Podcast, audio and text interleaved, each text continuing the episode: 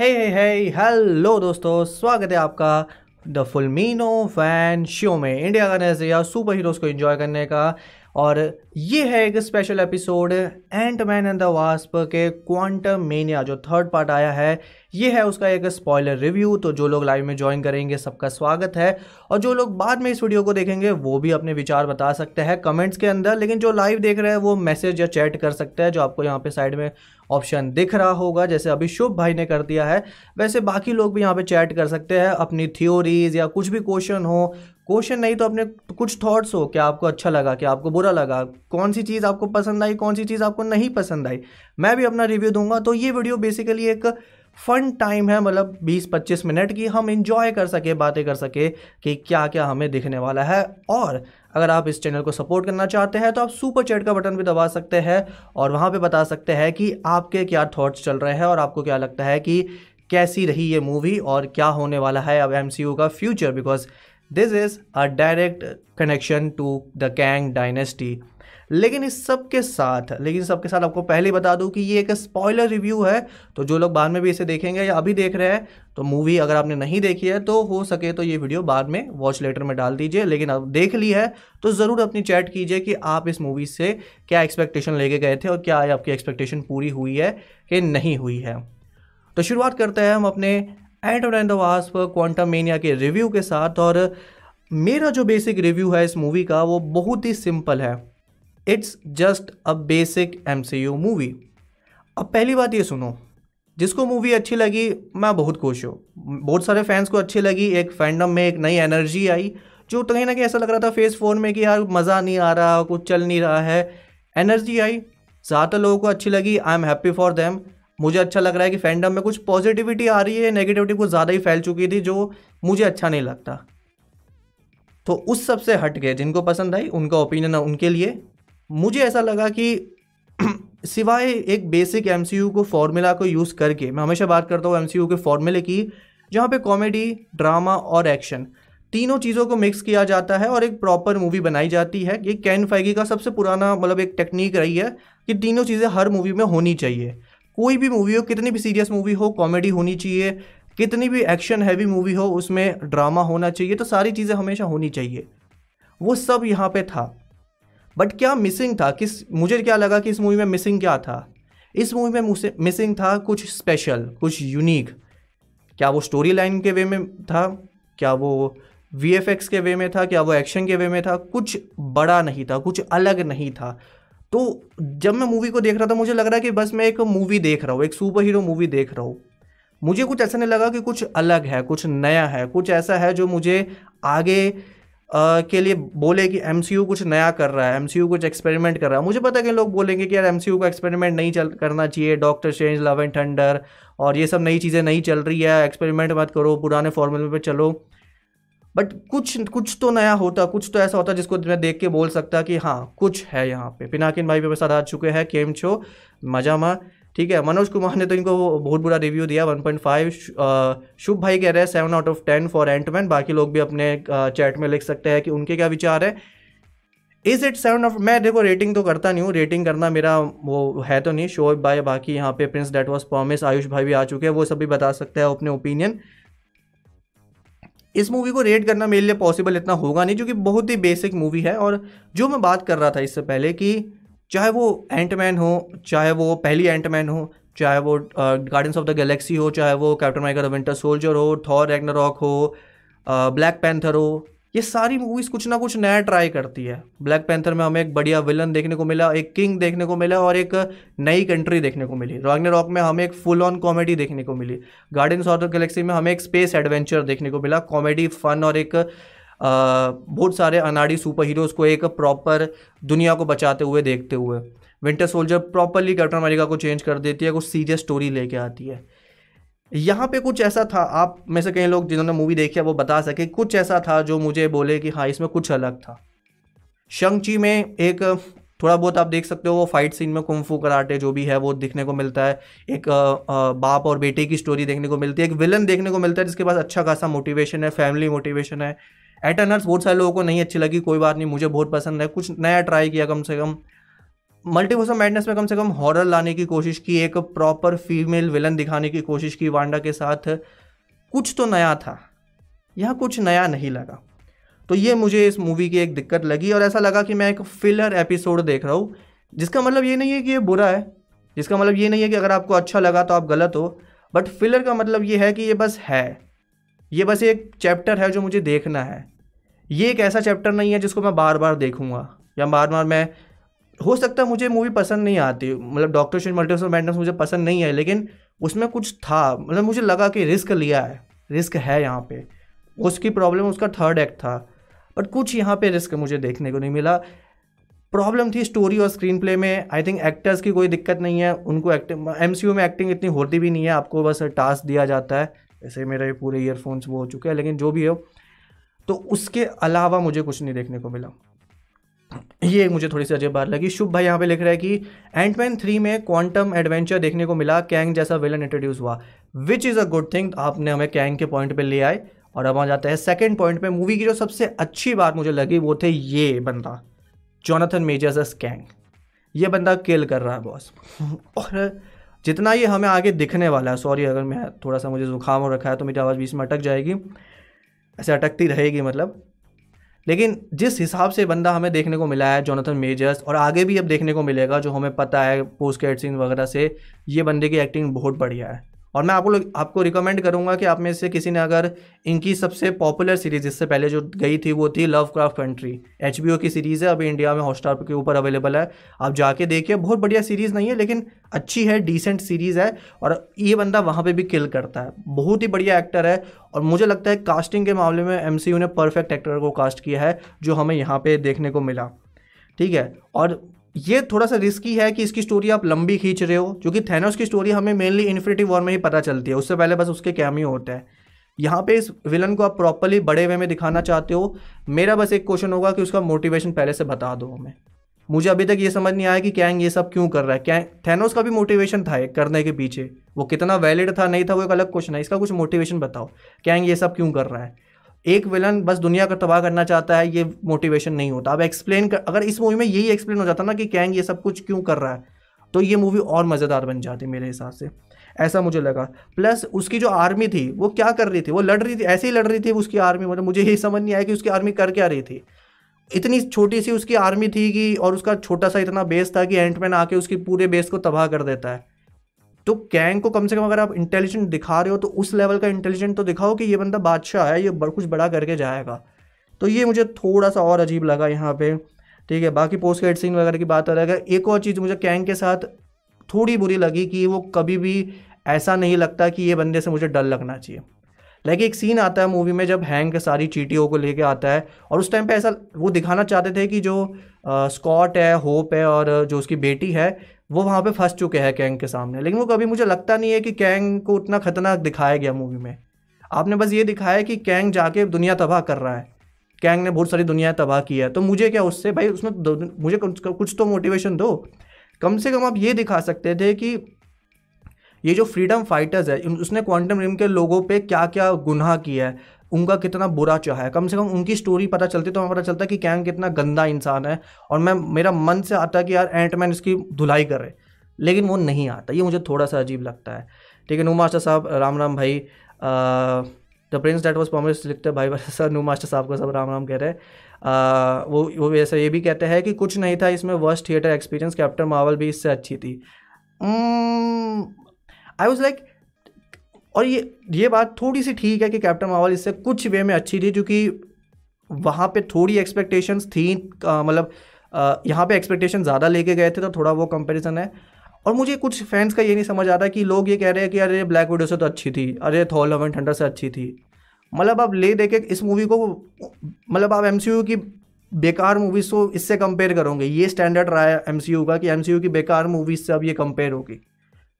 और black window से compare कर रहे हो जो एक फ्लैशबैक स्टोरी है, और आप लव एंड थंडर से कंपेयर कर रहे हो जो आपको पता है कि अच्छी मूवी नहीं। अगर आपका स्टैंडर्ड ये होगा कंपैरिजन का कि इससे तो अच्छी है, तो भैया MCU मूवी का कोई स्टैंडर्ड ही नहीं रहा। और MCU ने बहुत अच्छा कंटेंट दिया फेस 1 में, मुझे कई चीज़ें अच्छी लगी, Eternals, No Way Home, Shang Chi, holiday special, इसके अलावा Wanda vision, Captain America the Winter Soldier, मुझे सब अच्छे लगे। और मुझे ये भी अच्छा लगा रिस्क ले रहा। मुझे मेरा बस ये डर है कि आगे जाके MCU रिस्क लेना बंद ना कर दे। MCU जो अभी तक रिस्क ले रहा है, नई नई स्टोरीज़ को ट्राई कर रहा है, चाहे वो हॉरर हो, चाहे वो कॉमेडी हो, चाहे वो थोड़ा सा एटर्नल्स जैसा ऑस्कर टाइप का क्रिएटिव स्टफ वो बनाने की कोशिश कर रहा हो, नो वे होम जैसी फैन सर्विस हो, विंटर सोल्जर जैसा पॉलिटिकल थ्रिलर हो, Captain America the Falcon and the Winter Soldier जैसा, वांडाविजन जैसी एक ट्रैजिक स्टोरी हो, वो बन ना करे सिर्फ इस फॉर्मूले के चक्कर में। बाकी जिसको मूवी अच्छी लगी बहुत ही बढ़िया बात, और कैंग मेरे हिसाब से काफ़ी अच्छा विलन मेरे हिसाब से साबित हुआ। लेकिन जो चीज़ मुझे अजीब लगी वो था किसी भी स्टोरी से कनेक्शन नहीं बन पाता। ये मेरे सबसे बड़ी प्रॉब्लम है कि किसी भी स्टोरी से मेरा कनेक्शन नहीं बन पाता। इसी कैरेक्टर को ले लो, इसको आपने इतना स्क्रीन टाइम दिया बट आपने कभी एक्सप्लेन ही नहीं किया कि मैं इससे कनेक्ट क्यों हूँ, मैं इसकी लड़ाई क्यों लड़ूँ, मैं इसको क्यों देखना चाहूँ कि ये कैंग को मारे। पहली बात तो ये क्वांटम ड्रिल क्या है, ये लोग कौन है, कहाँ से आए, ये क्या है, कुछ तो स्टोरी दिखा देते, कम से कम ऐसा दिखा देते कि ये लोग वही लोग थे जिनको हैंक ने छोटा बनाया था इसलिए वो यहाँ पे फंस गए, या ये लोग दूसरी दुनिया के लोग हैं जिसको कैंग ने मारा था। कुछ तो स्टोरी देते कि मैं इन लोगों की केयर क्यों करूँ, ये लोग कौन है, मैं क्या इनको कनेक्ट करूँ, तो मुझे कुछ समझ नहीं आया। इसके अलावा कोई और कैरेक्टर की स्टोरी ले लो, जेनेट की स्टोरी ले लो, कुछ समझ नहीं आता कि मैं उससे क्यों कनेक्ट करूँ। ठीक है, मतलब आप ये स्टोरी दे सकते थे कि और जो स्कॉट और उसकी बेटी की स्टोरी है, पहली बात तो आप एक्ट्रेस चेंज करते रहते हो, मुझे समझ नहीं आ रहा क्यों। उसके बाद आप उसकी बेटी को दिखाते हो और आपने कुछ मतलब एक होता है ना कि आपने ये इमेजिन कर लिया कि लोग पहले से इन दोनों की स्टोरी से कनेक्टेड है, कम से कम स्टार्टिंग के अंदर 10 मिनट का सीन तो डाल देते कि भाई मैं स्कॉट और उसकी बेटी के लिए क्यों केयर करूँ, इनका वो प्यार हमें फिर से, वो जो बाप बेटी का प्यार है एक बार फिर से तो दिखा देते, वो भी फिर से नहीं दिखाया। ये भी मुझे थोड़ा सा अजीब लगा कि पोटेंशियल बहुत था। होप की स्टोरी दिखा सकते थे कि जैसे जेनेट ने अपने राज छुपाए थे तो होप अपनी माँ से चिड़ी हुई है, लेकिन एंड में आके होप अपनी माँ को बचाएगी, वो स्टोरी बन सकती थी। हैंक ये भी दिखा सकते थे कि हैंक को जो है मतलब उसको लग रहा है कि जेनेट ने उसको धोखा दिया था लेकिन वो एंड में आके जेनेट को बचाता है, कुछ तो इमोशनल स्टोरी होती। MCU की एक बहुत बड़ी खासियत रही है कि वो पर्सनल स्टोरीज़ पे बेस करता है। ब्लैक पैंथर में आपको बुरा तब लगता है जब पता चलता है कि किलमॉन्गर को टिचाला के बाप ने मारा, किलमॉन्गर के बाप को टिचाला के बाप ने मारा था, तब बुरा लगता है उस बंदे के लिए। हालांकि वो बंदा गलत था पूरा, वो किलमॉन्गर पूरा बुरा विलन था, लेकिन फील होता है कि इसकी पर्सनल लड़ाई है, मुझे इसकी पर्सनल लड़ाई लड़नी है। थैनोस की लड़ाई फील होती है, तो इन कैरेक्टर्स की लड़ाई फील होनी चाहिए। शंग-ची में जो उसका बाप था उसकी लड़ाई फील होती है कि यार ये बंदा अपनी प्यार को मिलना चाहता है, वो फीलिंग नहीं आती। मतलब ये मुझे थोड़ा और अजीब चीज़ लगी यहाँ पे। ठीक है, नुमा साहब लिखते हैं कि मैं तो अब बस hot D, Boys, Invincible, Last of Us ये सब देखूँगा। बहुत बढ़िया, ये सब भी बहुत बढ़िया सीरीज़ है। लास्ट ऑफ अस बहुत बढ़िया चल रही है अभी, तो बहुत ही बढ़िया बात है ये। मिस्टर वेबस्टैटिक आ चुके हैं, अकेले अकेले चले गए मूवी देखने। अरे भाई, मतलब अब मैं कुछ बोल लूँगा, रहने दो लाइव स्ट्रीम में। आस्था जी लिखती है कि मोडोक को तो बर्बाद ही कर दिया। हाँ यार, मतलब मोडोक की बात अलग से होनी चाहिए थी, मैंने लिखा नहीं है यहाँ पे। मेरे हिसाब से ना उस एक्टर को ना ही लाते तो अच्छा होता। डेरेन क्रॉस मेरे हिसाब से one of the best underrated MCU villain है, बहुत ही बढ़िया। आप जाके एक बार एंटमैन, कोई भी बंदा एंटमैन फिर से जाके देखेगा ना, वो बोलेगा यार डेरेन क्रॉस के एक्टर ने बहुत बढ़िया काम किया है। इस मूवी में वो क्या था, वो क्यों था, सब लोग बस उस पर हंस रहे हैं। वो बस एक कॉमेडी कैरेक्टर बन गया। कितना पोटेंशियल था उस कैरेक्टर के साथ। मतलब मैं ये नहीं कह रहा कि उसको अपनी मूवी का स्टार बना देते। मैं आपको एग्जांपल भी देता हूँ। Doctor Strange Multiverse of Madness के अंदर अमेरिका चावेज को दिखाया गया कि ये एक अनाड़ी सुपर हीरो है, लेकिन मैंने एक बार कहीं, आई थिंक कहीं पर कहा है कि जो अनाड़ी सुपर हीरो होते हैं उनका काम ही ये होता है कि वो लास्ट में हेल्प करेंगे। कभी भी आप कोई मूवी देखना, उसमें एक ऐसा कैरेक्टर आपको कई सारी मूवीज़ में मिल जाएगा जो हमें लगता है कि ये बेकार का कैरेक्टर है, लेकिन वो एंड में आके अपने हीरो की हेल्प करता है। बहुत सारी मूवीज़ में ये होता है, और अमेरिका चावेज के साथ एंड में यही किया मल्टीवर्स ऑफ मैडनेस के अंदर। तब वो अच्छी लगती है जब वो एंड में आके उसको डॉक्टर स्ट्रेंज मोटिवेट करता है कि अपनी पावर को कंट्रोल करो। वो इतना बढ़िया सीन नहीं था, लेकिन एक मूवी मेकिंग का बेसिक था। यहाँ पे मोडोक कुछ नहीं करता, वो एंड में आके हेल्प भी करता है, तो उसको मोटिवेट कौन करती है, कैसी, और कैसी उसे कहती है तो तुम अच्छे इंसान बन जाओ। उसमें कितनी सारी चीज़ें हो सकती थी, उसको आपने पूरा फ़नी बना दिया। अब मैं क्या ही बोलूँ उसके बारे में। अभी हम ज़्यादा डिटेल में और नहीं जाएंगे, एक और टॉपिक पर बात कर लेते हैं, वो है जेनेट। जेनेट का कैरेक्टर मल्टीवर्स और ये सब ठीक था मेरे हिसाब से। ठीक है, मैं अभी भी कंफ्यूज हूँ मल्टीवर्स क्या है, और अब तो आपने कंफर्म कर दिया कि यही मल्टीवर्स है, यही टाइमलाइन है, दोनों चीज़ें कनेक्टेड है। बट ये है क्या, ये मल्टीवर्स है क्या? मतलब मुझे अभी तक समझ नहीं आया। इतनी मूवीज़ इतने शोज़ इस पर बन गए, मतलब इतनी 2-3 मूवीज़ और 2-3 शोज़ तो आ ही चुका है, लेकिन मुझे समझ नहीं आ रहा कि ये चीज़ है क्या। और आप कंफ्यूजिंग करे जा रहे हो, आप इसको जितना आगे ले जा रहे हो आप इसको कंफ्यूजिंग करे जा रहे हो। होपफुली लोकी के सीज़न 2 में पता चल जाए कि ये है क्या, ठीक है, वरना मैं कंफ्यूज हो जाऊंगा कि ये स्टोरी लाइन चल क्या रही है। जो कि ये इन्फिनिटी स्टोन्स की स्टोरी आम इंसान के लोगों में घुस जाती है कि 6 स्टोन है और 6 स्टोन को पकड़ना है। यहाँ पे आपको पता है ये मल्टीवर्स है क्या, ये टाइमलाइन है क्या। मतलब मैंने मूवी देखने के बाद मैंने सोचा कि यार शायद मैंने मूवी में कुछ मिस कर दिया होगा। मैंने 3-4 अच्छे खासे यूट्यूब चैनल्स की वीडियो देखी मूवी को एक्सप्लेन करते हुए, मुझे उनकी वीडियोस में भी कुछ समझ नहीं आया कि वो क्या बताना चाहते हैं। मतलब वो भी ट्राई कर रहे हैं बेचारे कि हम एक्सप्लेन करते हैं, लेकिन वो भी एक्सप्लेन नहीं हो पा रहा। अब मैं क्या ही बोलूँ मल्टीवर्स की स्टोरी के बारे में। हैंग का एक बहुत अच्छा सीन आता, जैसे मैंने कहा जब वो चीटियों को लेकर आता था, वो इतना दमदार सीन बन सकता था ना, लेकिन वो एकदम फुस्सी सीन बन जाता है कि बस ठीक है वो एंड में चीटियों को लेके आ गया, क्योंकि एंटमैन का 3rd पार्ट है तो चीटियाँ बचाएगी उसको। हैंक इस मूवी का सबसे खतरनाक कैरेक्टर बन सकता था, जो कि सबको पता है कि हैंक से जितना समझदार इस पूरे 5 कैरेक्टर में कोई नहीं है। वो सबसे बढ़िया कैरेक्टर बन सकता था, अंडररेटेड कैरेक्टर जो पूरी मूवी बना देता है। But I was like still जिसको अच्छी लगी बहुत बढ़िया बात, it's just a very basic movie, कुछ नया नहीं है। ये मुझे थोड़ा सा अजीब लगा। मिस्टर वेबस्टेटिक कहते हैं मेरी वीडियो देखी होगी। अपना प्रमोशन करना चाहते हो यहाँ पे हैं। The prince that was promise लिखते हैं इतने गुस्से वाला आदमी ये हमारा रैनिश भाई नहीं है। ये वेरिएंट है बॉस, वेरिएंट है, देख सकते हो, अभी मैं पीछे मुड़ नहीं सकता, लेकिन ये वेरिएंट है, ये रैनिश का वेरिएंट है। और होता है ज़्यादा कुछ नहीं कह सकते। ठीक है, आस्था जी लिखती भी है वॉट इफ वाला हैंक। वॉट इफ वाला हैंक में कम से कम ये दिखाया तो है कि वो हैंक कितना समझदार इंसान है। वो इस मूवी का स्टार कैरेक्टर बन सकता था, मतलब पूरा पोटेंशियल रखता है वो कैरेक्टर, पर पता नहीं आई डोंट नो उनके दिमाग में क्या चल रहा है। The prince that was promise ये भी उन्होंने पहले भी कमेंट की चैट किया है कि अच्छा है मैंने टाइटेनिक देख ली, थिएटर एक्सपीरियंस बहुत बेकार था अब तक का। बहुत बढ़िया, मैंने इससे पहले फेबलमैन्स देखी थी, अब तो लगी नहीं होगी इंडिया में, अब तो हट चुकी होगी, लेकिन ऑस्कर में नॉमिनेट मूवी है, बहुत अच्छी मूवी है। बहुत अच्छी नहीं है लेकिन बहुत ठीक है। अगर आपको ऑस्कर टाइप की मूवीज़ पसंद है तो आप वहाँ पे जाके उसको देख सकते हो। ठीक है, अब जाने से पहले 2 छोटी न्यूज़ पर बात कर लेते हैं। ठीक है, सबसे पहले जो न्यूज़ आई है हमारे पास वो है दी मार्वल्स की रिलीज़ डेट चेंज कर दी गई है। पहली बात तो हमें उसका नया पोस्टर यहाँ पर देखने को मिल गया, जो मेरे हिसाब से एक डिसेंट पोस्टर है। और ये बताया जा रहा है अब कि ये मूवी आएगी 10 नवंबर को। पहले ये आने वाली थी जुलाई के महीने में, लेकिन अब ये शिफ्ट हो चुकी है। और इसका रीज़न भी हमें समझ आता है, क्योंकि पहले ये प्लानिंग थी कि इस नवंबर में ब्लेड आने वाली थी, पर जैसा हम जानते हैं कि ब्लेड डिले पे डिले होती जा रही है। और अब 2024 में जो उनकी अगली मूवी आती वो आती Captain America the New World Order, जो मई में आती। तो अगर दी मार्वल जुलाई के अंदर आती और वो अगले साल मई में आती तो बहुत बड़ा गैप हो जाता। तो आई थिंक उस गैप को फिलअप करने के लिए उन्होंने इस मूवी को यहाँ पे रख दिया है, जो एक बहुत ही अच्छी बात है। वहीं पे इस साल समर के महीने में बहुत सारी मूवीज़ आ रही है, फ्लैश आ रही है, Indiana Jones, Transformers, Oppenheimer, Barbie. तो ये उन्होंने अच्छा किया कि इसको वहाँ के कॉम्पिटिशन से निकाल दिया और इसको नवंबर में एक कम कॉम्पिटिशन वाले मार्केट में डाल दिया, जहाँ इसके चलने के बहुत अच्छे चांसेस हैं। अब मैं जानता हूँ कि कैप्टन मार्वल की हाइप बहुत कम है, जो कि कैप्टन मार्वल 1 बहुत अच्छी मूवी नहीं थी और मुझे भी कोई इतनी एक्साइटमेंट नहीं है एक्सेप्ट फॉर मिस मार्वल।